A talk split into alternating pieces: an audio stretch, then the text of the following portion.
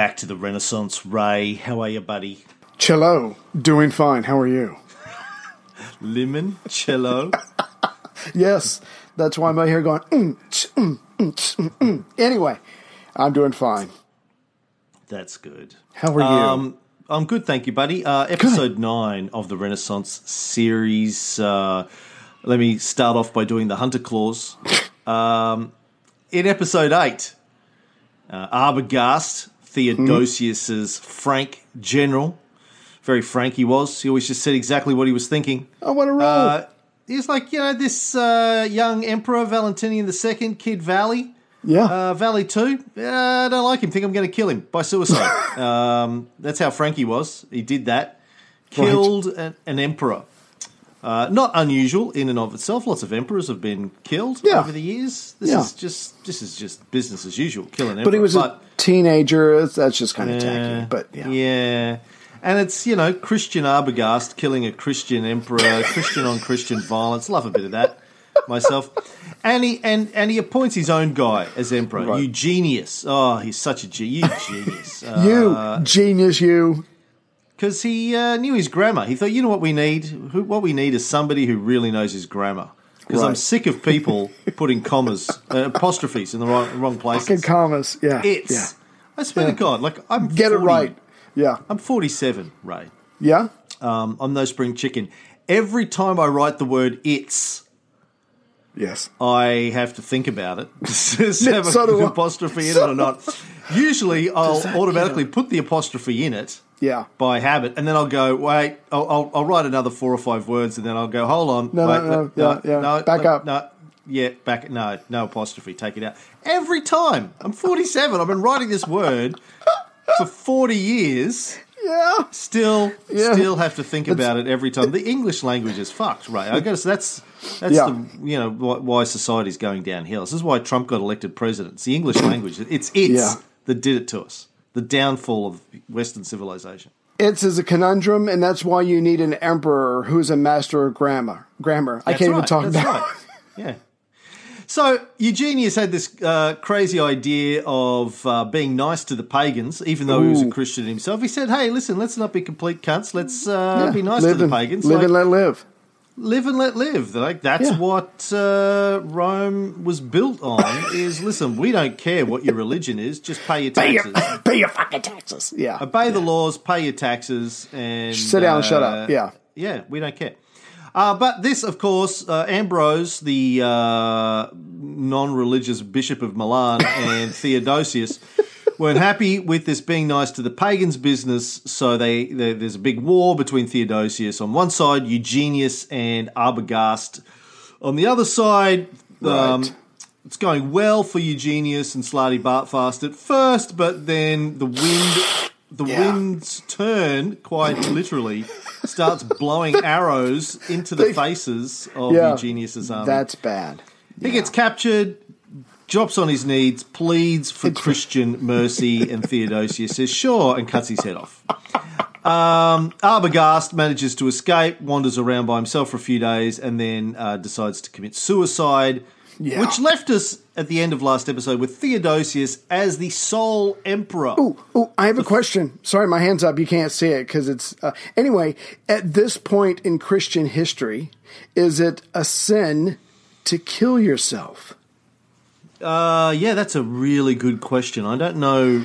Okay. You know, there's nothing in the New Testament, as far as I can recall, about mm-hmm. suicide being bad. Okay. Um, but uh, yeah, I, just wondering. I, I don't just know wondering. Where that comes yeah. from. Mm. All right, cool. All right. Theodosius uh, is now the sole emperor, the first sole emperor that uh, the Romans have had, probably in a century, I guess. Yeah, it's been long. Yeah, since uh, our old mate Diocletian took mm-hmm. the role, and he said, you know what, this job is too big too for one man. We need to divvy it up. I mean, yes, right. Theodosius has his young children as his co-emperors, but... But come on. That's, yeah. yeah. Yeah. Yeah. Now, I said last time that he's the sole emperor. Jesus is obviously... Jesus has obviously selected Theodosius because uh, he has made Christianity the state religion, which we're what, going to get what? into in this episode. Yeah. Um, obviously, Jesus favors him. Mm-hmm. Unfortunately, mm-hmm. he died a few months later. No. Um, actually, I think the way you're supposed to spin it is that Jesus was such a big fan of Theo's. He wanted to meet him, shake his hand, wink, you know, thank you for everything you've done. So he called him to heaven on January seventeenth, three ninety-five. So he, Theo was called to heaven. That's how we say it. Actually, that reminds me of a thing I read by biblical scholar, New Testament scholar, William Lane Craig, I read uh, this morning. Mm-hmm. Craig, I actually invited to be on the documentary, and he sent me an email going, no, I don't think that's something I'd like to do. I said, like, all right. But I read this thing um, that he supposedly wrote recently where he was saying, you know, when um, young children die, it's a good thing because they're going to heaven uh, to meet the Lord. So we shouldn't try and stop young children from dying uh, um, because okay. it's uh, it's a good thing. It's a happy thing. Right. They get to go to heaven. Okay, my hand's up again, I'm, I, and, I'm, and I'm really reaching into my Sunday school lessons here. If a child hasn't been baptized yet and they die, it, is his premise is they haven't had a chance to really sin to not earn heaven? Is, do you think that's what he was saying? Uh, look, I don't think he's a Catholic, so I think that's oh. a, oh. know, to the, uh, you know, I, I, only I, I don't know, only Catholics that baptize infants. I mean, I know the Mormons don't baptize you till you're twelve. Right, um, no, right. I, I don't know about your your, your, your Protestants. Uh, when do the Protestants okay. baptize people? Well, I, yeah, know? I was like a like twelve or thirteen. I had to supposedly, air quotes here, understand what I was mm. getting into, so. Yeah, that's the Mormon view as well, I think, is yeah. that um, you know you, you got to know what you're doing. Yeah, got to know. You got to make it. You got to make a conscious choice that you right. want to accept Jesus into your life by going for a swim in a swimming pool. That's how they do it. Um, anyway, back anyway. to Theodosius. Before we get on to what happened next, um, basically him leaving the empire in the hands of his two young children, mm-hmm. very responsible. We need to talk about the Cuncto populace. No, I said cunctos. I was not cunctos. Cunk, cunk, cunctos. Yes. C U N C T O S. Cunctos. If I could set the stage for your cunctos, um, as as you probably all remember, because you have every part of the show memorized. Back in three seventy-eight, you had the Battle of Adrianople, Adrianople, where Valens is killed. Gratian invites Theo to take command of the Illyrian army, which pretty much is going to make him the de facto leader of the Eastern Empire, uh, Eastern Roman Empire. However, it's not just that Theo can just stroll right over to his new kingdom. He's got to fight various Goth tribes to get to his uh, new kingdom, and it's going to take him roughly two years to do that before he can enter Constant- Constantinople in late three eighty. However, before that, on February twenty-seventh, three eighty, Theo, Gratian, and Valentinian all together issue the Cunctus Populus, the so-called Edict of Thessalonica. Mmm, the Cunctos Populus. I just, never mind. There's so, there's so many different ways to go with that, but we should probably not do that. Mmm, Cunctos. We're going to take the high road. We're going to take the high road. Um, yeah, so this is where uh, Christianity really just takes over the world, uh, or takes yes. over the, the, the Roman world, anyway, for a little bit, half mm-hmm. of it, anyway. So... Um, you know, it wasn't just uh, Theodosius. It was Gratian and Valentinian the Second mm-hmm. that were also uh, signatories on this e- edict because they were both right. still alive. Valley the Second and Greg. Valley the Second was like, I don't know, like three years old. But uh, Gratian was uh, yeah. a bit of a grown up. He's like at least nineteen at this stage. Um, so they declare this edict of Thessalonica mm-hmm. declares Nicene Trinitarian Christianity to be the only legitimate imperial religion and the mm. only one entitled to call itself Catholic, which, mm. okay, you know what Catholic means, right? Uh, I used to when I was one, but I've pushed it out. No, I'm, I'm being t- totally serious. Go ahead. Catholic, Catholic means universal. Ah, fucking universal, got it. And I have a th- I have a theory about why they called it that. So you know, as I as I've sort of explained at various points, um, you know, you go back to the early centuries of Christianity and there were many, many, many different facts, factions or sects. Mm-hmm. Right. Um, in Christianity, they, you know, one group only believed, you know, that they, they had the Gospel of Mark. Another group only had the Gospel of Matthew. Ah. Another group only had the Gospel of Luke. The, right. uh, others had, you know, believed in the Gospel of, of, of Thomas and, and, and Mary Magdalene and all these other Gospels that have um, that mm-hmm. had disappeared until we found them within Nag Hammadi scriptures. But um, at some point, um, one of the theories is that one group said, you know what, we're going to merge a bunch of these little group churches together, these these sure. different factions together. We're going to take these guys and these guys and these guys and these guys and these guys, and we're going to merge them all together, and we're going to form like an umbrella group. Ah, um, a coalition religion. I like that. Yeah, yeah, exactly. So they took the the, the Mark in the, the Mark community and the Matthew community and the Luke community and the John community and said, mm-hmm. look, we're we're all going to come together, and we're going to throw all of these gospels into the grab bag, um, which is one of the possible explanations for why the gospels contradict each other. Ah. They're, they're all over the place on a lot of quite important points um, uh, because they just got thrown in together. Look, yeah, well, it doesn't matter. No, no one's going to read this shit anyway because everyone's illiterate. Um, so let's just we'll just throw it all. Yeah, yeah, yeah, yeah, yeah. We love your gospel. Your gospel's fucking great. Come on, you're part of the team now. That's right. And so they said we're the universal or the Catholic uh, oh, that's sweet. branch of Christianity because we're, we're incorporating all of the good ones, all of the big ones. Yeah. Anyway, the Edict of Thessalonica, um, you know, so this is interesting. It's not just declaring Christianity as the official state religion. It's the Nicene Trinitarian version, mm-hmm. the one that believed that God and, and Jesus and the Holy Spirit are equal, of right. equal. They're, they're the same thing. What? We don't know. How does that work? Don't ask. Shut up. Go away. They just are. Just faith. Um, and all other forms of Christianity and all other Christians who believed in different interpretations were declared to be foolish madmen and insane and demented heretics. Damn! That's Christians aren't supposed to call people by aren't supposed to call people names. I remember that from Sunday school. Jesus said, "Turn the other cheek," unless you're talking about an insane and demented heretic. Then that's then, fine. You know, just you know, call him out on that. Yeah, yeah.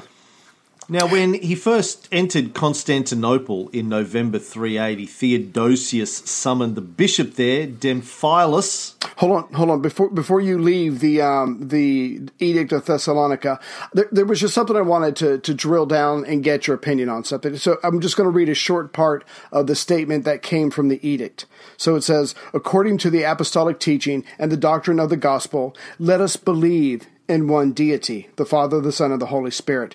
Uh, yeah, whatever. "We authorize the followers of this law to assume the title of Catholic Christians."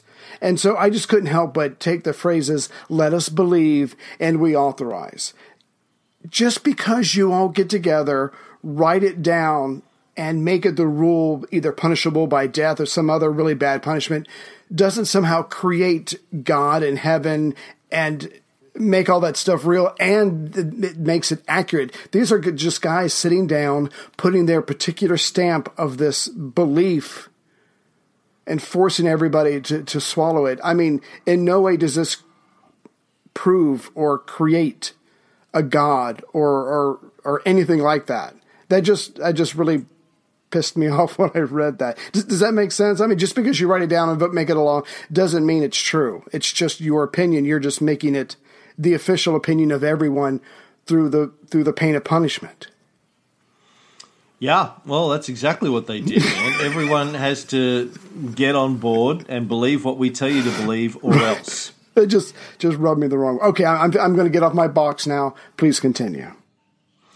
And you know, it, it's important to just stop and th- realize, contemplate what a huge turning point and how weird this was in the, the, the history of the Roman Empire. As we've said numerous times, mm-hmm. the the Romans traditionally had been fairly blasé about what your religion was. They didn't really yeah. care.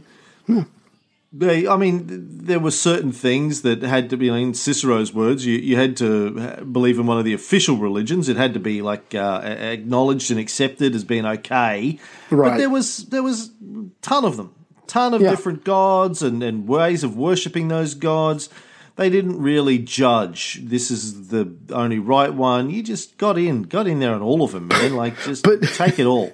But but here's the other part of that. The Romans are probably thinking, just like everyone else thinks, my gods are the legitimate gods, or my gods are better than your gods.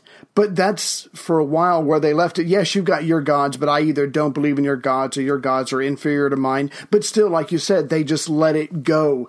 That is no longer the norm now. It's like, it's my God and I will kill you or whatever I have to to make you stop believing in yours or force you to believe in mine. I mean, so where did we go from this tolerance, even maybe even condescension by the Romans, to this absolute, it has to be ours and I will wage war if I have to, maybe because God wants me to, but at the very least these humans seem to be doing it on their own. There doesn't seem to be too many scriptures about wipe out everybody else.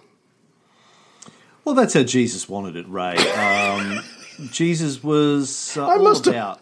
have watched different movies in the sixties and stuff. You know, the movie King of Kings? He, he didn't really come across as a hard-ass, but maybe I should go back and watch that again. Well, if you if you go back and actually, in all seriousness, you go back uh-huh. and read the Bible, I mean, it, it is one of those things where you can cherry-pick whatever you want. You can cherry-pick bits of Jesus where he says... You know, sure, turn the other cheek, love love everyone, it's all good, mm-hmm. golden rule stuff. You can also Something in your eye. Yeah. pick out bits of him where he says, you know, basically anyone who doesn't uh, accept me is going to spend eternity being tortured, motherfucker. So that's that's not very tolerant. No. Um, there, there there is intolerance in the New Testament as much as there is tolerance. But, you know, I, uh, you know, you, you speak to most... Um, Christians today, and they will tell you that Christianity is about love and uh, love right. and peace and tolerance and all that kind of Kumbaya. Stuff. But you, yeah, you go back, you go back to uh, what was going on here. The way it became the only religion in uh, the empire was uh, not through love or tolerance. It was th- with threat of force. They, it right. was basically uh, they were the early version of the Taliban. Basically saying, or, or, or you know, the, the more virulent strains of Islam that have mm-hmm. been around since the eighth century, um, you know, forcing people to accept their religion at the point of a sword. Yeah. That's yeah. how Christianity became, uh, ruled the empire. Now, if you if you speak to most people, most Christians, I think, what they think happened is that, uh, you know, the, the world, the Roman world, went, you know what, we're sick of these old gods. They never they never deliver the good shit. Right. Um, this this Christian God sounds like the the bomb, like he's promising us uh, eternity in, in, in paradise. Let's mm-hmm. jump on board that. That makes so much more sense. Uh, what, you know, a religion based around human sacrifice and symbolic cannibalism? Fuck yeah, sign me up. That sounds great. I'm totally on board with that. That is that's that's logic right there, my friend. That's science. Um, so, but uh, that's not how it happened. It was it yeah. was at the pointy end of a sword that they people right. were forced. So, getting back to Theodosius, he goes yeah. to Constantinople in November three eighty, summons the bishop there, Demophilus, and uh, demands that he renounce his homoian beliefs. Ooh. Now, that's not, you know, he didn't like to suck a bit of dick. That's not no. what that means, although right. maybe he did. I'm not judging. But that's not um, what we're talking about, right? No. Uh, mm. That's how silly it's become. Now, homoian, these aren't necessarily Arians. Homoian means Jesus is similar to God, mm-hmm. but says nothing about substance. They were like, listen... We, we're not getting into this whole one yeah. substance, different substance debate. Not we interested. We're going to say yeah. Jesus is somehow similar to God. That's it. That's where we're drawing the line. Don't care. Even that is a heresy. It's, it's not enough. Exactly. It's not enough. The new emperor who had to fight for two years to get to his uh, palace in Constantinople is now telling this guy, change what you think or renounce what you think, and you can maybe keep your job. Yeah, and he's and and and Demophilus is like, Uh, hold on, which one of us is actually a fucking bishop? Me or you? Like, where do you get to tell me? What what what theological training do you have again, Mister Emperor? Oh, I, I know uh, the answer to this one. He slowly pulls out a sword and lets the sun yeah. shine on it. This is my theological training, motherfucker. um, so Demophilus uh, refuses to uh, recant right. his homoian beliefs. So Theodosius has him fired, not executed at this point, just fires Good. him, appoints his own bishop, who's a Nicene. Right. Even though the Nicene contingent in the city is quite small, in fact, there was so much drama over this, in order to ensure the, the safety of the new Nicene bishop, when he turns up, and is marching through the streets to, to go to his Church of the Holy Apostles, where he's going to be, you know, I don't know, anointed as the new bishop. Troops needed to line the streets to protect him oh, from the uh, homoian masses that uh, weren't very happy about uh, their bishop getting the arse and this new guy getting appointed. So it's like this just... threat of violence all the way along here. Um, yeah. It's quite it's quite astounding how quickly Christians turn to Christian on Christian violence. Now, did you read that sometime before this? Not, I don't think it was too. Uh, I think it was kind of soon before this. Uh, Theodosius, and and it, and it certainly would make sense if he's been fighting out in the field for two years. That he got really really sick and he was baptized soon before this. So maybe he was all worked up in that particular Christian-y way from having, you know, received God into his heart or whatever. So maybe when he come when he finally makes it to Constantinople, he is he is exuberant with his Christianity, and he's not tolerating uh, some of these guys who believe something different. Yeah, I'm sure that it had something to do with that. Um, but as we'll see, um, he, you know, he got himself into some trouble with old Ambrose. So. Um, Yeah, we're about to see how powerful these bishops really are. Yeah, yeah. But that, that happens a bit later. Yeah. Um, yeah, so one of the other things Theodosius does uh, around about this time, in three eighty-one, he begins his persecutions of the pagans. Mm-hmm. Um, this gets worse and worse as time goes on, but it starts here. He also declares that only Nicene Trinitarians can become bishops, and Ooh. everyone else is locked out of their churches. So Dang. if you're an Arian or you're a homoian or whatever, locked out of your churches, you have to surrender your churches to the Nicene clergy.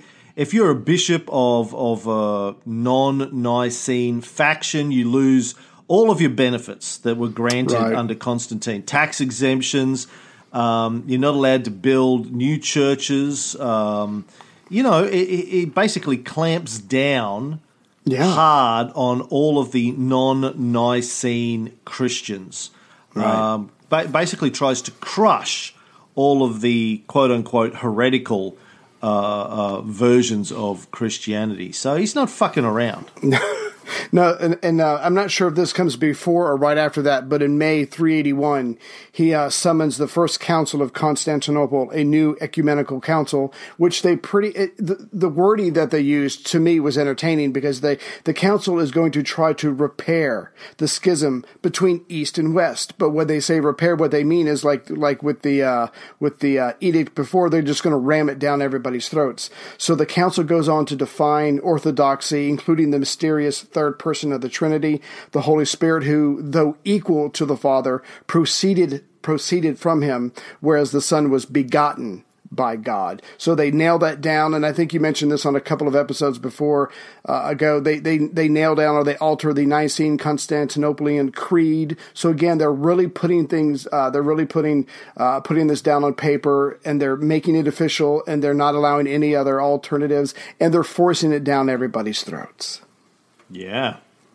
Now, the the church had built up so much wealth and enjoyed so many privileges in the preceding sort of seventy-odd years after Constantine that you can just imagine that that expelling the Arians, who were I mean, um, or the non-Nicene Christians, who at this stage, I'm I'm figuring probably at least seventy percent of Christianity at this point are not mm-hmm. Nicenes.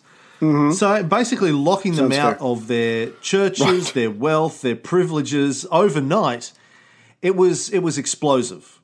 Um, yeah. According to one historian writing uh, in the next century, he was a he was a Nicene historian. He talks of Arian wolves harrying the flocks up and down the glades, daring to hold rival assemblies, stirring sedition among the people, and shrinking mm. from nothing which can do damage to the churches. So, you know, they weren't taking this lying down. The, oh, the, yeah. The yeah, this Arians. Is war. Right. Yeah, this is this civil is, war. This is, this is a civil war they're aiming for, but, you know, to try and get their version of Christianity back being accepted. But I Which, I, I yeah. want to I want to stop for a second, Ray, and just think yeah. about why Theodosius might have favoured the Nicene mm. version. Do you have any um, thoughts? Uh, well, I, I, as we're going to see during the three eighties, he just puts out one statement after another, just boom, boom, boom, with all the different things. Where not only is he building up the Nicenes, but he's picking apart the Pagans and the Arians. But I, to be honest with you, I don't really have a reason why he is full throttle for the Nicenes. Well, I think uh, this is just a theory, but I think mm-hmm. the the whole idea um, of Jesus being God mm-hmm. was useful for Roman emperors. It, um, it was seen as a useful construct. You see, the problem for anyone, um, you know, emperor or, or a senior administrator or a, an aristocratic landowner, Mm-hmm. who wanted to protect the hierarchical structure of the empire. Right. Problem was that the Jesus of the Gospels was a rebel against the empire who right. had been executed by a provincial Roman governor. Um, so, you know, if anyone paid too much attention, like, A, okay, we know most people can't read, but if they could read right. and they read the Gospels, they'd be going, whoa, hold on a second, this this guy this this guy was, you know, a, a, a bit of a, a rebel who was like, yeah. you know, the end of the world is coming and these guys are all bad, corrupt. Okay, Fuck the yes, system. There's, yeah. there's, there's a line in there somewhere about, you know, give unto Caesar what is Caesar's, pay your taxes, even that, you know, they're like, oh, okay, we better put that in there. Um, right. I, th- I think I think that was deliberately possibly interpolated later. Oh, look, it even says in the Bible, pay your taxes. So shut up and pay your taxes. Um, but, you know, the Jesus of the Gospels was preaching the immediate coming of the kingdom of heaven, the, the end of the world, where the poor would inherit the earth. Ooh, who wants uh, that? Um, well, no one, and particularly the elite. Uh, you, you don't want anyone running around uh, telling the poor that they're Your about day is to coming. inherit, yeah. yeah, about to inherit the earth. Keep in mind, and this is something I think a lot of people don't realize, is that early Christianity for the first couple of hundred years was uh, preaching that the end of the world was just around the corner. From mm-hmm. Paul's letters through the Gospels, we see this. They're like, any fucking day now. Jesus is coming any day now. And is that him? It's all no. going to be it's it's all going to be it's all coming to an end. So don't worry about you know right. all, the, all stuff. the shit that's going on. Yeah. yeah, don't worry about all the bad shit that's going on. It doesn't matter because it's all coming to an end. Like literally, we are yeah. in the end of times. So don't don't fucking worry about. Okay, you're a yeah. slave. Don't worry about it because the end of times are coming anyway. So just you know just be a good slave. Don't worry about it. Right. Um, This went on generation after generation after generation until finally they went, all right, well, look, m- maybe that's not going to happen. Um, right. Maybe maybe we should change our focus. I asked one of the scholars, um, Richard Carrier, um, when I was in North Carolina, how, how did people keep falling for this generation after generation after generation? Mm-hmm. Um, and he said, well, you know, they couldn't read. So maybe they didn't know that it had been promised generation after generation. Uh, you know, yeah. maybe they just thought they were the first generation to believe this. They were they were relying on their preacher to, to read the Bible to them and tell them what it says. So maybe they were thinking, oh, well, we're, we're, this is the generation that was promised. They didn't know that ah, for four right. generations people have been waiting for this one hundred years. Or whatever. Well, anyway. if you're the if you're the priest, isn't it beneficial to you to say to the people, yes, he's coming any day now? I mean, that just serves the interests of the, of the priest as far as keeping power, keeping the people, you know, listening to you or whatever. So if you were the priest generation after generation after generation, why wouldn't you say that? Yeah, I, I can see that. That makes sense. But mm-hmm. what's happening here with the Nicene version is they're going, well, hold on. No, Jesus wasn't some human rebel preacher saying, you know, everything's fucking corrupt and uh, the end of days right. is coming. Um, he was actually a pre-existent divine being who's been around all for all eternity mm-hmm. and sits at the right hand of the Father, la, la, la, la, la. Right. So let's talk a lot. Let's stop talking about how he was executed by us nice Romans and is coming to take his revenge. Let's not talk about that anymore. Let's let's talk about how one day, if you're yeah. really, really nice and obedient and don't mm-hmm. cause trouble, Pay your you taxes. might get to he- you might get to heaven. Right. So, so there's a big shift between from you know Jesus is a rebel uh, that the, we that the Romans killed and the end of days is coming. He's coming back, but he's like he's he's like uh, you know I'll be back. Uh, Jesus was the first guy to say that. Um, yeah. Uh, you know, he's he's he's he's he's Charles motherfucking Bronson. You know, in uh, the original, uh, what's that movie? The Charles fucking Death Wish, Death Wish, the original Death Wish. Yeah, Bruce Willis's strangely yeah. thought, "Hey, this is yeah. a good time, good time to to make a vigilante oh, killing film." Um, yeah, Jesus was coming back like Charles Bronson, man. So the I think I think there's a deliberate. Um, uh, uh, uh, uh, strategy here on behalf of Theodosius. To go, listen, that's not the the version of Christianity we want people to think about. We want them to think about just be nice, pay your taxes, mm-hmm. be obedient, don't cause trouble, um, turn the other cheek, uh, yeah. and one day you, you might get to heaven. That's a much more benign version of Christianity that works right. well, I, I would think, for the for the emperor. Right, for the for the right people, for the one percent, yeah. yeah. For the elite, yeah, yeah, yeah, yeah, yeah exactly. Yeah. In fact, there are theories out there that I've seen over the years, and I think they're they're bullshit, but there are theories that Christianity was invented by the Romans to pacify the the, the people, that it was mm. deliberately architected to spread amongst the Roman populace to basically get them to uh, stop being so rebellious and, and stop right. complaining so much and to focus on the afterlife rather than how miserable their lives were on a yeah. daily basis. If that's I don't true, believe that is true, right, but I, it's, right. it's an interesting it's an interesting but, idea. Yeah, that'd be the greatest uh, hoodwink in the history of all time. I just wanted to mention one thing. I, I, I won't jump too far because I know we're going to do a couple of these different proclamations that uh, Theo put out, but, I, but this is one of my favorites. In three eighty-four, Theo, uh, Theo the Great, as he's going to be known, uh, prohibits haruspicy. I'm probably saying that wrong. That's the training a person gets uh, to practice a form of divination. divination. Uh, the inspection of the entrails of sacrificed animals, especially the livers of sacrificed sheep and poultry, that is now punishable by death if you try to learn that form. However, he takes it one step further and he says, even for those who do not enforce this law, that is now a crime. So again, he's he's he's going hard after these people who are doing something other than what the Christians are doing. And even if his own people don't pursue, you know, use the law to punish these people, they're committing a crime. So he is really coming down on these people. And it's not just a crime; it's uh, a crime with the death penalty attached to it. Yeah, yeah. So any form of pagan sacrificing or any magistrate who doesn't enforce banning of pagan sacrificing uh, or any you know gathering of pagans yeah. um there's death penalties. Shit. And he also authorizes the destruction of pagan temples, etc. mm-hmm. In three eighty-eight he sent a prefect out to Syria, Egypt and Asia Minor with the responsibility to to break up all pagan associations and to destroy all of their temples.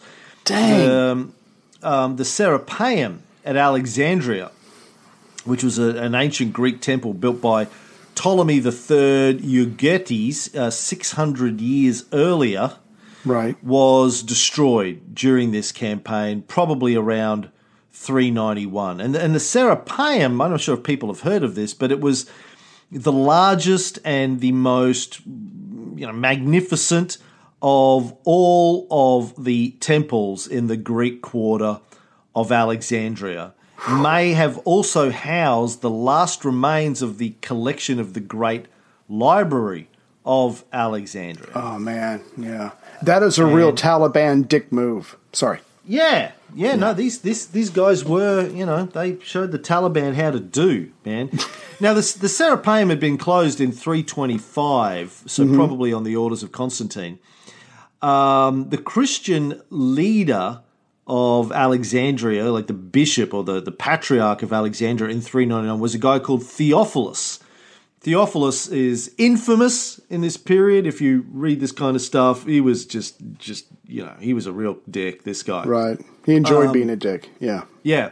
There's yeah. a story about how in three ninety-one Theophilus discovered a hidden pagan temple.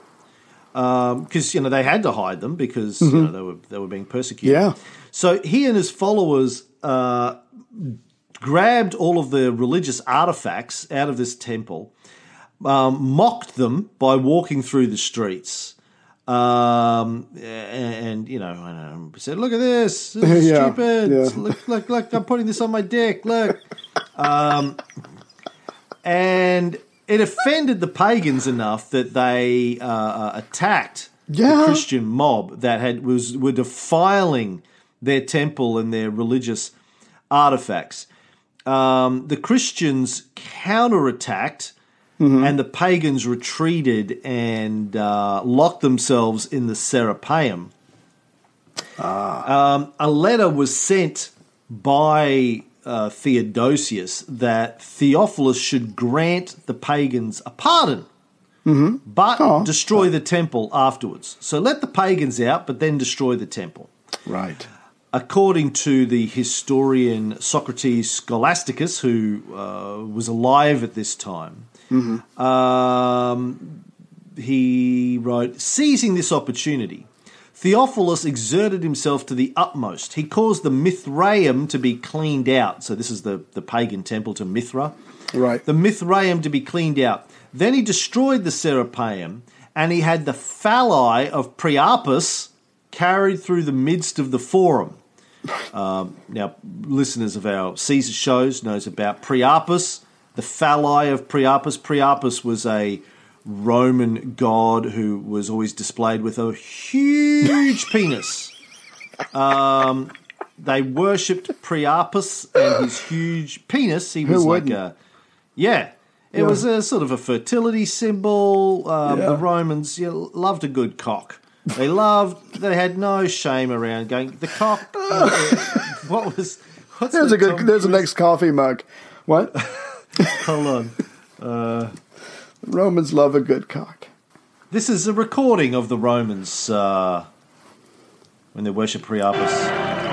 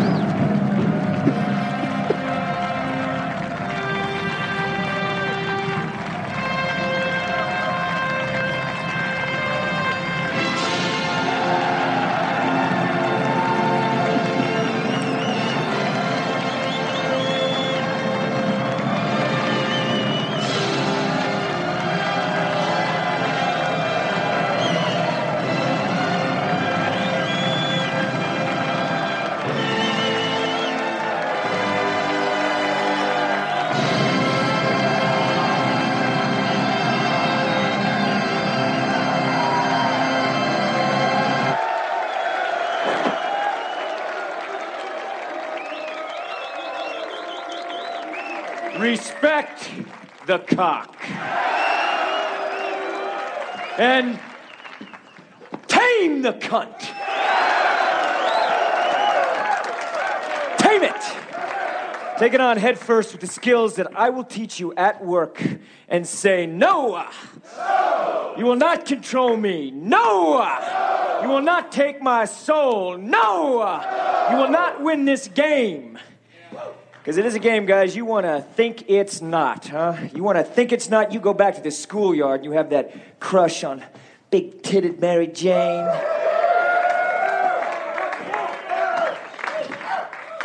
Respect the cock. Oh, and I'm spent. One of, one of Tom Cruise's greatest performances, I think. Oh, uh, yeah. Oh, I... I won't be able to record this Thursday. I have to go to a, a seminar, uh, but I'll tell you all about it. I mean, it's great. It's a great performance because, you know, Tom Cruise is batshit crazy, and that is the kind of batshit crazy yeah. thing he probably goes on with in his Scientology uh, conferences. And uh, it's just, I can't believe they're going to do it, quite honestly. I know. I know, but it's great. Absolutely, that's nearly twenty years old. That oh film, my man. God, like, that was an Magnolia, awesome movie. nineteen ninety-nine, yeah. Nearly twenty years old. I can't believe oh it. My God. Anywho, um, yeah. So uh, uh, getting back to uh, the the Socrates bit here, he had the phalli of Priapus carried through the midst of the forum. The heathen temples were therefore razed to the ground, and the images of their gods molten into pots and other convenient utensils for the use of the Alexandrian Church.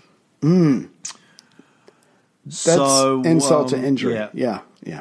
Yeah, so so what we're talking about here is just blatant destruction of pagan temples authorized by the Emperor Theodosius. Yeah. Not just authorized, but but uh, but uh, not just encouraged, but um, uh, demanded yeah. by the emperor. Go out there, Christians, and destroy everything that isn't Nicene. Right. Between three eighty-nine and three ninety-one, Theodosius issued what are known as the Theodosian Decrees, which basically banned paganism. Visits to temples were forbidden.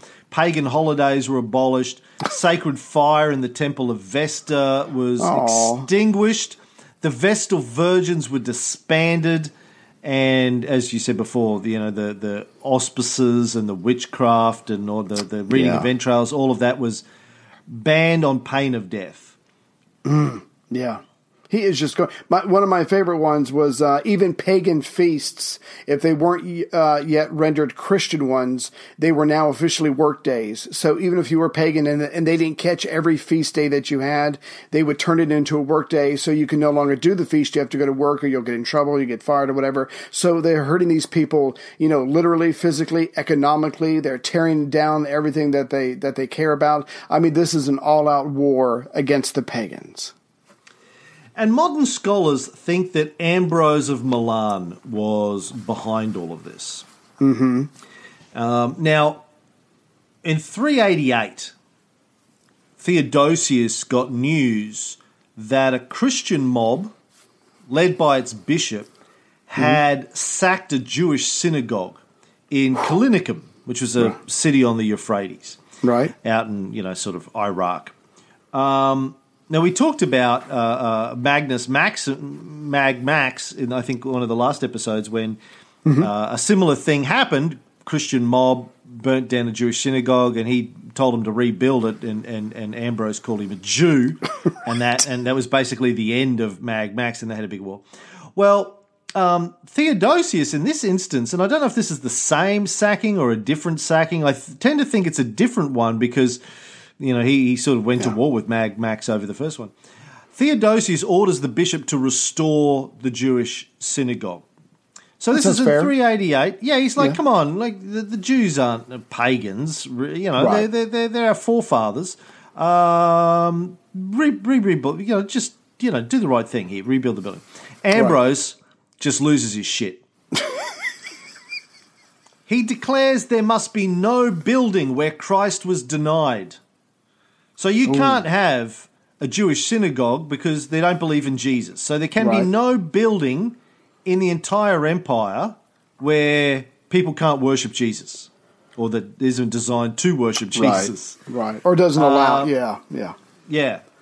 And mm-hmm. he says it was not uh, a justifiable of Theodosius to force a bishop to betray his conscience by restoring a synagogue. It's okay for the bishop to lead his people to tear it down, but it's not okay for the emperor to make the bishop pay to have it rebuilt. Yeah, that's because that that, yeah. that that's not that would be betraying his religious beliefs yeah. to, okay. to rebuild a Jewish synagogue. And Ambrose said he was prepared to assume responsibility of the burning of the synagogue himself. Ooh. So you want to punish anyone, you punish, punish me. me. Oh my Ambrose God. Ambrose of Milan. And Theodosius backed down. Yeah, I would too. And I think you're right. I think there's several uh, tit for tat, tearing down a church, burning a synagogue. I think it's, it goes on and on again. But it, but it highlights the differences, the different priorities that these two men have. And you would think automatically that the one man who rules both half of the empire empires would have the final say in everything. But that is not the case. Yeah, Theodosius is already a whipped dog at this point in time. Mm. Um, mm. He, you know, we've already seen Ambrose say no to Kid Valley when Kid Valley and his mum wanted a church. Or Several two. times, yeah. Yeah, he said, no. Nah. We saw nope. him go up against Mag Max, another emperor. Now right. he's going up against Theodosius and forcing the effective sole emperor of the Roman Empire to back down. He's on winning. Doing the right thing. Oh, my God, yeah. Yeah. Now, um, violence against Jewish and pagan shrines, of course, isn't new. We've already seen how uh, it was it was almost law to destroy pagan temples at this point. Um, mm-hmm. But there's uh, a lot of good stories about this, and there's one I found fascinating that I wanted to tell you about. Mm-hmm. So there's a guy called Martin of Tours. Um, Bless you. Uh, thank you. Uh, it's spelled Tours, T O U R S, but I think in French it's Tours. Tours. Tours. God. Tours. I'll take your word for it. Make sure you wipe off your microphone. God. Yeah. Martin of Tours was uh, right? a bishop in Gaul in the three seventies who is famous for a number of things, including the destruction of pagan shrines. He, he got in early on this. Um, even before the Edict of Thessalonica, he was going around and destroying pagan shrines. Uh, but there's a great story about Martin that I, I read and I wanted to share with you. Mm-hmm. When he was uh, younger, he was a soldier in the Roman army, stationed in Gaul bef- before he became a, a bishop. And he supposedly had a dream where he was walking down the street and he met a beggar who was naked. So right. Martin took off his military cloak and tore it in half and gave one half to the beggar. Aww. Um, and that night he dreamt that Jesus was wearing the half that he gave the beggar. Oh, God. And when he woke up the next morning, the cloak was miraculously repaired. No, bull- I'm calling bullshit. That's a good so, dream. That's a good story. Yeah. Yeah. Yeah. yeah. So anyway, this cloak ends up getting treated as a relic by the Merovingian kings, the um, you know the kings of Gaul that mm-hmm. uh, you know pulled themselves together a few hundred years later. They would um, carry it into battle for good luck, and it was called Saint Martin's Miraculous Cloak. In Latin, that's Capa Sancti Martini. Or maybe that's Italian. I don't know. Kappa, no, it'd be Latin, right? Kappa Sancti Martini. Good enough. Yeah. Now the priest who ca- who who carried the cloak into battle was called a capellanu, and all of the priests eventually who served in the military were called capellani. Mm. The ca- capellanu and the capellani. Right. Now the French translation of capellani is chapelain, which is where the English word chaplain comes ah, from. Ah, cool. So your priest in the army, who's the guy in MASH? Uh, Father, Father Mulcahy. Father Mulcahy, good Love one. That, did man. you see? Did you see uh, Winchester yes, die the other day? Yes, it's fucked up. I grew Major up Winchester. with that show. Oh, Charles Emerson too, Winchester the Third. I watched like a collection of, of, of his scenes. Fuck, he was good. That show yeah. was so good. Yeah. So R I P Charles Winchester. Yeah. Um, he was, whatever the actor's name was, but he was great. Just Ogden great. Stiers. Such a great character. Yeah. Yes. Yes, that's a good one, man. Yeah. Yeah. yeah. Um, so that's where the word chaplain comes from. Cool. Saint Martin's cloak. But it gets better than this. So um, when they were out on campaign, mm-hmm. everywhere they uh, bivouacked, they stopped for the for the night. Um, they had to build a little temporary church oh, to God. put the cloak in. Because sure. it was a holy relic, you couldn't just have it fucking lying around. Needed to build a little little small church for it. Mm-hmm. Uh, and people called these little churches a capella, which was the word for a little cloak. Okay. Uh, and eventually, over time, those small churches lost their association with the cloak, but the name stayed and they got called chapels. Ah. So uh, the word chapel basically comes from a little cloak, which is Saint Martin of Tours' cloak. Tours. I guess this story is true then. I, I apologize. Well, the cloak was real. Whether or not right. it was miraculously repaired, you know, I'm going to uh, call so bullshit on that. I just have to. I just have to ask. So, did Jesus come down, pretend to be a beggar, test this guy like?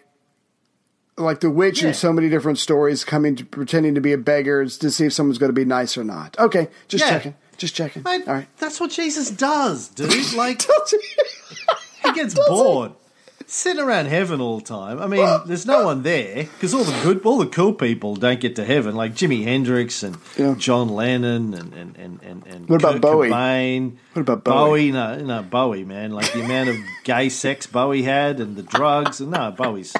All the cool people right. partying with Satan. Yeah. And Woo-hoo! so Jesus gets bored, so he goes, you know what I'm going to do? I'm going to disguise myself and try and uh, fucking fuck some people up, man. Like, uh, you know. Just go and, see what happens. He's a, he's a trickster. He's like Loki.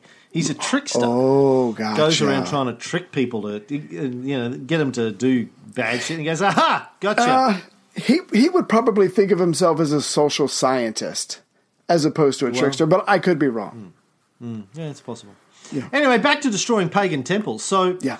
um, Theodosius, again, remember the Theodosius, they've come from Hispania, Hispania, Hispania, Hispania. He said, hello, my name like is the gladiator. Prepare right. to die. Yeah. Um, was he Spanish, the gladiator? Did yeah. uh, did Russ do a Spanish accent? Uh, he didn't have to because he was Russell fucking Crowe. No, but that's where his home was, and that's where the guards went to kill his wife and child. But no, he was from Spain. Speaking of accents, uh, do you, did you see that in the Academy Awards yesterday, Gary Oldman won the Best Actor Academy Award for his portrayal as Winston Churchill in no. The Darkest Hour? And now people who listen to our Cold War show know that my Winston Churchill is the benchmark of Winston Churchill impersonations. Gary Oldman I, is holding that trophy for you. We all know this me. to be true. Yeah, yeah. He knows yeah. it. He, he knows, knows it. He. We he, he all know that. It.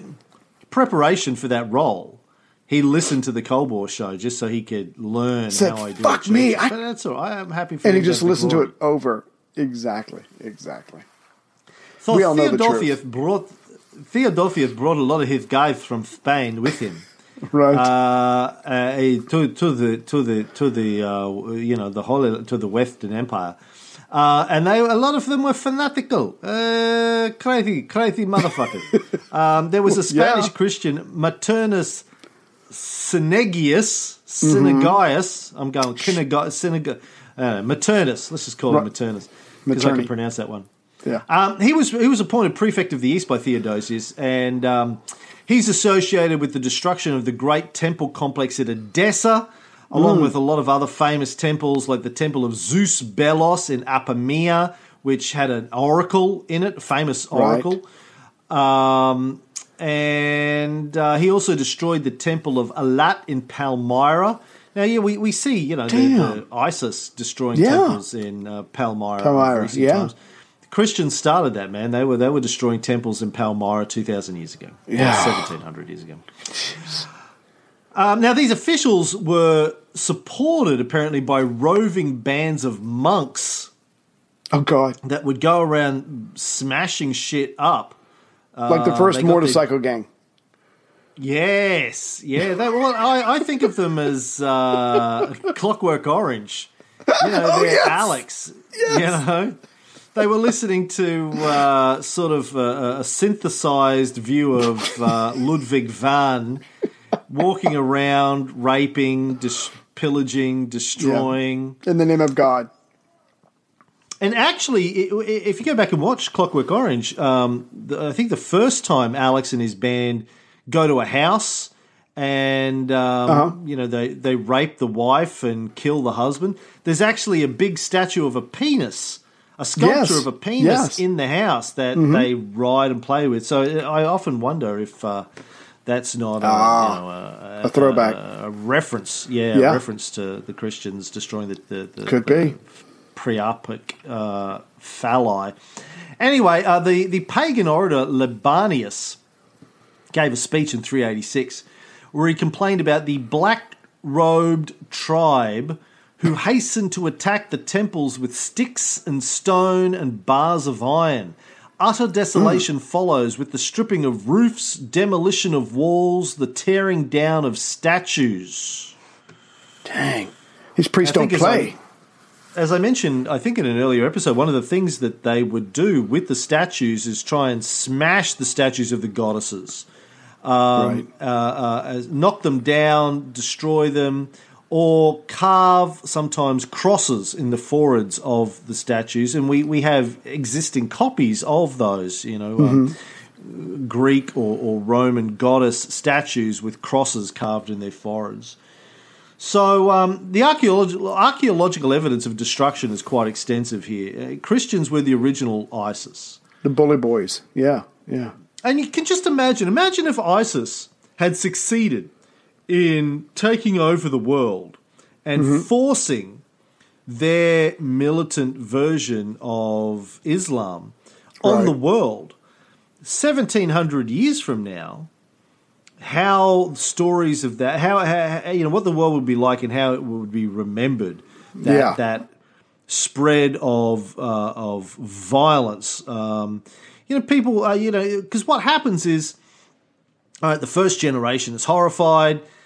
The stories get passed down to their kids and their grandkids, but after three or four generations, no yeah. one remembers. No, everyone goes, well, we we've always been Islam. Right, we've yeah. always been Muslims. That's yeah. how it's always been. No one, no one remembers whitewash. But when when your population is mostly illiterate, mm-hmm. and you know the, the the news isn't getting spread, and it's not getting written down anywhere anyway, probably. And and if anyone does spread the stories, they probably get killed right. um, for being heretics or complaining. So it was much very very easy in those days to basically make people forget history. Um, and, and, and use propaganda to install a, a new version of history. The, it's Napoleon's old saying, the victors write, history is written by the victors. Mm-hmm. So this goes back to, to these days as well, um, and the Christians were the masters of this.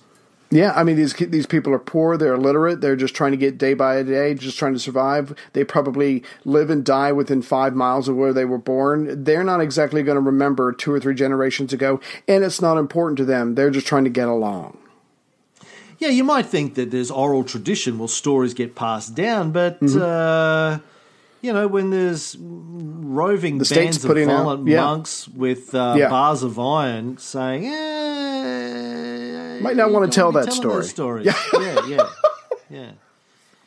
So where Ambrose Ambrose really gets hold of Theodosius, though, is um, in three ninety after what's commonly known as the Massacre of Thessalonica. Well, that might not actually be true. Here's here's what little I know of it, and then I'll let you fill in the gaps. So the Roman governor in Thessalonica is killed. I guess Theodosius wants this examined. He wants the perpetrators brought to trial and uh, and killed or whatever. Maybe seven thousand people were involved in that killing, and so they all had to die. Have you ever thought about that? Ray's attempts at humor, folks, um, if you didn't pick that up. So the Massacre of Thessalonica was an atrocity carried out by Gothic troops ah. who were loyal to Theodosius. Remember, we talked about going back. So the Visigoths, the, uh, Theodosius had done a deal with the Visigoths, saying, "All right, we, we can't fight you, so you can have you can have certain, you know, you, you can stay in certain parts of the empire." Right. They they contributed twenty thousand troops to his battle with um, Eugenius. Um, a lot of them died, as you pointed out, I think, in the last right. episode. Theodosius he was okay with that. Used the, He used the Goths as like the uh, the same way the British used the Australians at Gallipoli. Yeah, yeah just Arrow send, fodder. send them. Yeah, machine gun fodder at Gallipoli, but uh, yeah. yeah, arrow fodder. Oh yeah, no, the Goths. Oh, you guys are so brave. You guys, should, you know, just go you, on. We in. want you. To, we want you to have all the glory. You go in, and we'll we'll I'll sit watch. back here. Let, oh, listen, you are so you are so lucky to be getting all the glory here. I tell you, and even if you die, immediate. Yeah. You know, entrance into heaven if you die in, in fighting that's other right. Christians, because that's what yeah. nothing Jesus loves more than, than Christians fighting Christians. Um, but as you pointed out in the last episode, one of the theories is he was uh, putting the Goths up front in order to weaken yeah. the uh, the Goths. Anyway, so um, the, but there are Gothic troops in in Thessalonica, and. Um, As you said, uh, uh, one of the um, commanders there, a guy called Butheric in three ninety, he was a magister militum, you know, mm-hmm. the, the, the, the top military commander of Illyricum, which included Thessalonica. Right. Um, he arrested a popular charioteer, Mm-mm. guy who rides a chariot for entertainment. Right. Um for some sort of gay rape offence. Apparently, this charioteer was accused of raping a male cupbearer. Right. Well, quit making the cupbearer so hot. I'm sorry, go ahead. The way he was carrying that cup. He wanted it. You could tell he wanted it. The way he was, like, licking the rim of the cup. Oh, God. Putting his cock into it. No, I don't know. Want me to stir your drink, sir? Give me a minute, know. I got to pull down my pants. Yeah. Anyway, he arrested this charioteer. The people demanded the charioteer's release. They go, so what? He raped a guy. Come on. Happens all the time. This is three ninety. We're, we're in Thessalonica. It's, you know, it's Greek. That's okay. That's a first date. I can't I believe I said I don't. I don't know what was going on here. I don't know why the people demanded his release. Anyway, Butheric refused. Right. There was a revolt, uh, and Butheric and several other senior Roman authorities were killed in the mm. revolt. When Theodosius heard about it, he lost his shit and ordered massive and immediate retaliation. So army units went into Thessalonica, and they basically uh, massacred several thousand. One of the sources um, puts it at seven thousand people mm-hmm. were killed. Right. As payback for half a dozen guys getting, Romans getting killed. And this is, again, this isn't an enemy city. This is a Roman city. This mm-hmm. is, is part of the, the province of Illyricum. The church historian Theodoretus wrote, "The anger of the emperor rose to the highest pitch, and he gratified his vindictive desire for revenge by unsheathing the sword most unjustly and tyrannically against all, slaying the innocent and guilty alike. It is said seven thousand perished without any forms of law, and without even having judicial sentence passed upon them. But that, like ears of wheat in the time of harvest, they were alike cut down." Man. Now, Ambrose heard about the massacre, and mm. he left Milan, which is where, obviously, he and Theodosius were based. Theodosius was there at the time. Right. And refused to celebrate a mass in Theodosius's presence until he repented. Ooh. Now, I had read that he was that he excommunicated Theodosius. I think he threatened excommunication, oh, gotcha. but he didn't okay. actually go through with it. All right. Um, now, Milan is a long fucking way from Thessalonica. Milan yeah. is in the north of Italy. Thessalonica is, you know, sort of Greece. Yeah, you're doing uh, some walking. round the way. It's a long way. It's got nothing to do with his domains, his territories, right. Ambrose. But uh, I guess Theodosius is in his domain, and uh, he is claiming some kind of universal authority. Like, he's not the Pope, Ambrose. The Pope right. is Damasus still in Rome. He's just the Bishop of Milan, but he's basically saying, bitch, this is this is my church All now. mine. This is my empire now. Right. Just shows you the kind of power that Ambrose yeah. has. He writes a letter to Theodosius where he says, well, what could I do? Should I not hear? But I could not clog my ears with wax, as old fables tell. Should I then speak about what I heard? But I was obliged to avoid precisely what I feared could be brought about by your orders, that is, a bloodshed. Should I remain silent? But then the worst thing would happen, as my conscience would be bound and my words taken away. And where would they be then? When a priest does not talk to a sinner, then the sinner will die in his sin, and the priest will be guilty because he failed to correct him. Mm. So he's basically saying, look, it's my job right. to punish you for this sin. I got to check you, man. I got to check you. It's my job. When Theodosius tried to enter a church in Milan where Ambrose was about to celebrate a mass, Ambrose stopped him. Whoa, whoa, whoa, whoa, whoa, whoa, whoa. You. Where the fuck do you think you're going, Emperor? Turn around and walk the fuck out right now. Rebuked him in front of everyone in the church. Oh, snap. And told him to turn around and, and get his ass out of the church. And he did. And Theo he, the Great did. Yeah, he did. And and according to the sources, he returned to the palace weeping and sighing. Bitch. Now, eight months went by. Oh, my God. And Theodosius apparently didn't even leave the palace, just sat there moaning and sobbing. Now, Sorry. this is... This is how fucked up Christianity had got these guys. This is the emperor of the, uh, you know, the entire Roman Empire at this point. Yeah. But he's worried that, uh, you know, if, if Ambrose doesn't forgive him, he's going to go to hell. Right. Good point. He's ruined his, you know, immortal soul, blah, blah, blah. This is, uh, as, as you said, he'd been um, uh, baptized, I think, earlier on. Mm-hmm. So, um... you know, he's he's fucked now, yeah. he, unless he gets some sort of forgiveness. I don't know how many Hail Marys you have to say to get over killing seven thousand seven thousand Really? So I, no, I, I don't know. I don't know. I haven't killed anybody. Yeah. Uh, it's going to yeah. take you a while. Yeah. Um. So there was this guy called Flavinus Rufinus, Flavinus Rufinus. Sure. Um. He was a rapper. He came up with that name himself. yo, yo, he yo. He was the Magister Officiorum. Um, basically, you know, senior official uh, mm-hmm. for, to Theodosius. Um, and, and according to the sources, he used great freedom of speech due to his familiarity with the emperor. So they were old mates. Right. He he said to the emperor, like, dude, what's going on? Why, why are you crying like a bitch?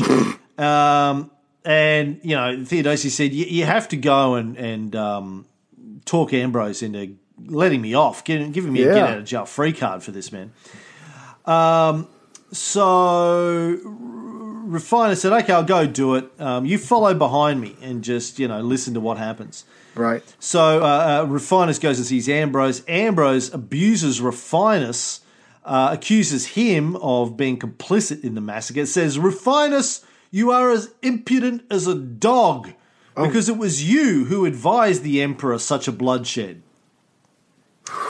Um, Theodosius shows up. Ambrose is uh, still refusing entry, but apparently changed his mind after Theodosius agreed to uh, pass a lot of anti-pagan laws, but also mm-hmm. to pass a law that said death sentences would only occur thirty days after the sentencing. I'm trying to. What's the significance of that? Well, so that there would be, there was a thirty-day lag between the sentencing and the execution. Right. Okay. So there's a, a period. Uh, uh, so he can't let his anger get in the way ah. of him executing people from now on. There has to be a Has to be a lag where, you know, I guess there can be an appeals process or you can get talked out of it or whatever. Like like not being able to buy a gun right away when you're really pissed. That's right. Okay. Um, now, part and parcel of all of this, it appears, is that part of Theodosius's penance, right, in order to get accepted back by Ambrose, was his promise to take on this role as the the the imperial leader of the Christian faith and to crush all of the Nicene uh, enemies, the enemies of the Nicene Trinitarians. Right. So this is when he goes all out against the pagans. Wow. Uh, now, let, gotcha. Let's just stop again and, and appreciate what's going on here. The sole emperor mm-hmm. of the Roman Empire is allowing a Christian bishop to yeah. punish him. Push him and around. And force him to become the oppressor of pagans and heretical Christian factions. Right. Instead of having the bishop arrested or exiled or executed, yeah, he just sits around and cries because he might die and go to hell. How fucking pathetic. I mean, can you imagine how Julius Caesar or yeah. Augustus would have handled this situation? Yeah. It would have been handled toot sweet, and there would have been no crying on their part. Well, for a start, they were both Pontifex Maximus, so they were the head of the religion, and they would have gone, uh, hello, what? You're criticizing the way I do things? Yeah. Like, uh, fuck you and the horse you rode in on, sunshine. um, but here we are, end of the fourth century, and uh, the this bishop. And again, I want to point out, I want people to remember the fact that Christianity has only been legal mm-hmm. for about eighty years. Wow. It's gone from being barely legal, like, you know, some of your cousins, to uh, to being able to push around the sole emperor yeah. and make him weep like a little bitch. Yeah. So as as we were saying, in the three eighties, um, Theodosius was doing some things, but but for the rest of his life, from three ninety to three ninety-five, he is going to come down hard obvi- on the pagans. Obviously, at the instance of of uh, of Ambrose. So when you when you look up Theodosius the First, it says Theodosius the Great for all of the things he supposedly did for the empire and for the church. But the man who truly deserves that title, who is behind him, pushing him, even even uh, coercing him to do all, all that, was Ambrose. And I think that's where we'll wrap up this episode, Ray Bear. All right. All right. Uh, we'll, uh, so let's let's recap. Okay. Because Hunter uh, Hunter also asked me to recap at the end of every episode. You like, know, okay. Tell me what tell me what I just heard again, uh, so I don't have to remember the whole thing. Put the you know, joint I, down. No, it's the, it's the iPhone generation, man. Oh. Their attention span's very short. Gotcha. You know, they're like, what? Right. They're, like, they're like goldfish. I can't remember what happened ten seconds ago. So what we learned is Cunctos Populos, right? The Edict of Thessalonica, three eighty. Basically, Theodosius, uh, along with a couple of the other emperors, but mostly him, declares that only one version of Christianity, the Nicene Trinitarian version, is the legitimate and only right. state religion. Everything else is verboten, all at least all pagan and all right. other forms of Christianity. I think they, they allowed the Jews to to, yeah. to keep doing what they're doing, but all pagan and all heretical Christian uh, factions, denominations are outlawed. Right. Um, he goes and, and sort of forces the bishop of um, Constantinople to resign, retire. Right. Um, points his own guy, and he starts the the destruction of the pagan religions, destroying mm-hmm. their temples, um, wiping them out, as we'll see in uh, later episodes, building Christian churches on top of destroyed pagan Ooh, temples. Nice. We've got a lot of uh, archaeological evidence of that. Um, and uh, but then, you know, he gets uh, bitch slapped by Ambrose. Who's not a young um, man anymore, yeah. Over a series of events uh, where Ambrose can basically say, you are going to step up your destruction of the right. pagans and the heretics, or um, you're going to spend eternity in hell. And yeah. Theodosius uh, buys into that narrative. And this is where So yeah. finally, this is where we end up with a bishop, not even the pope, but yeah. a bishop basically laying down the law to the emperors. So from this point on, the Christian uh, clergy, or the the, the, the, the what would we call the upper echelons, the management of, of Christianity, the Pope and the bishops. Right, cardinals or whatever, yeah. believe they have the authority to make or break uh, emperors. Wow. Now. That's they, power.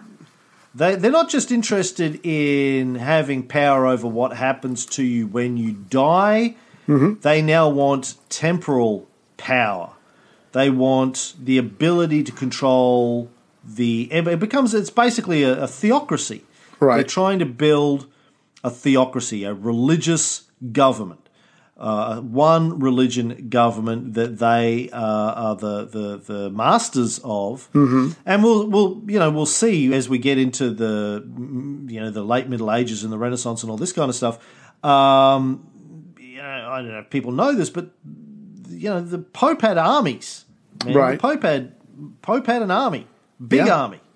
Uh, of soldiers who kill people um, for the God, for the Lord, yeah, yeah, for Jesus, yeah. killing people for Jesus. That was their slogan. Um, travel the world, meet nice people, and yeah. kill them. Kill for the bad Jesus. Ones. Yeah, yeah, yeah, yeah. No, no, kill them all, and let let Jesus, let Jesus them out. Decide. Yeah. yeah, yeah. As these guys on. are finding out, power is a heady thing, and very few people can deny it. And Ambrose certainly did not. He he embraced it and he used it. He probably thought he was doing right, but that's hardly the point. All right, Hunter, was that enough, dude? Yeah. Did you, uh, Are you satisfied? That, uh, you satisfied? Yeah. Living, okay. living my life according to Hunter. Okay. All right, we'll be back soon with uh, more about the Goths. I think next time we're going to get into what happened with the Goths. Uh, you know, after Theodosius dies, the Goths are like, hey, what happened to... Uh, all that shit that Theodosius promised us if we, you know, helped him fight Magnus Maximus, yeah, uh, and and the Goths go on the warpath. But uh, that's next time. Thanks, yeah. buddy. Good chat. Take care.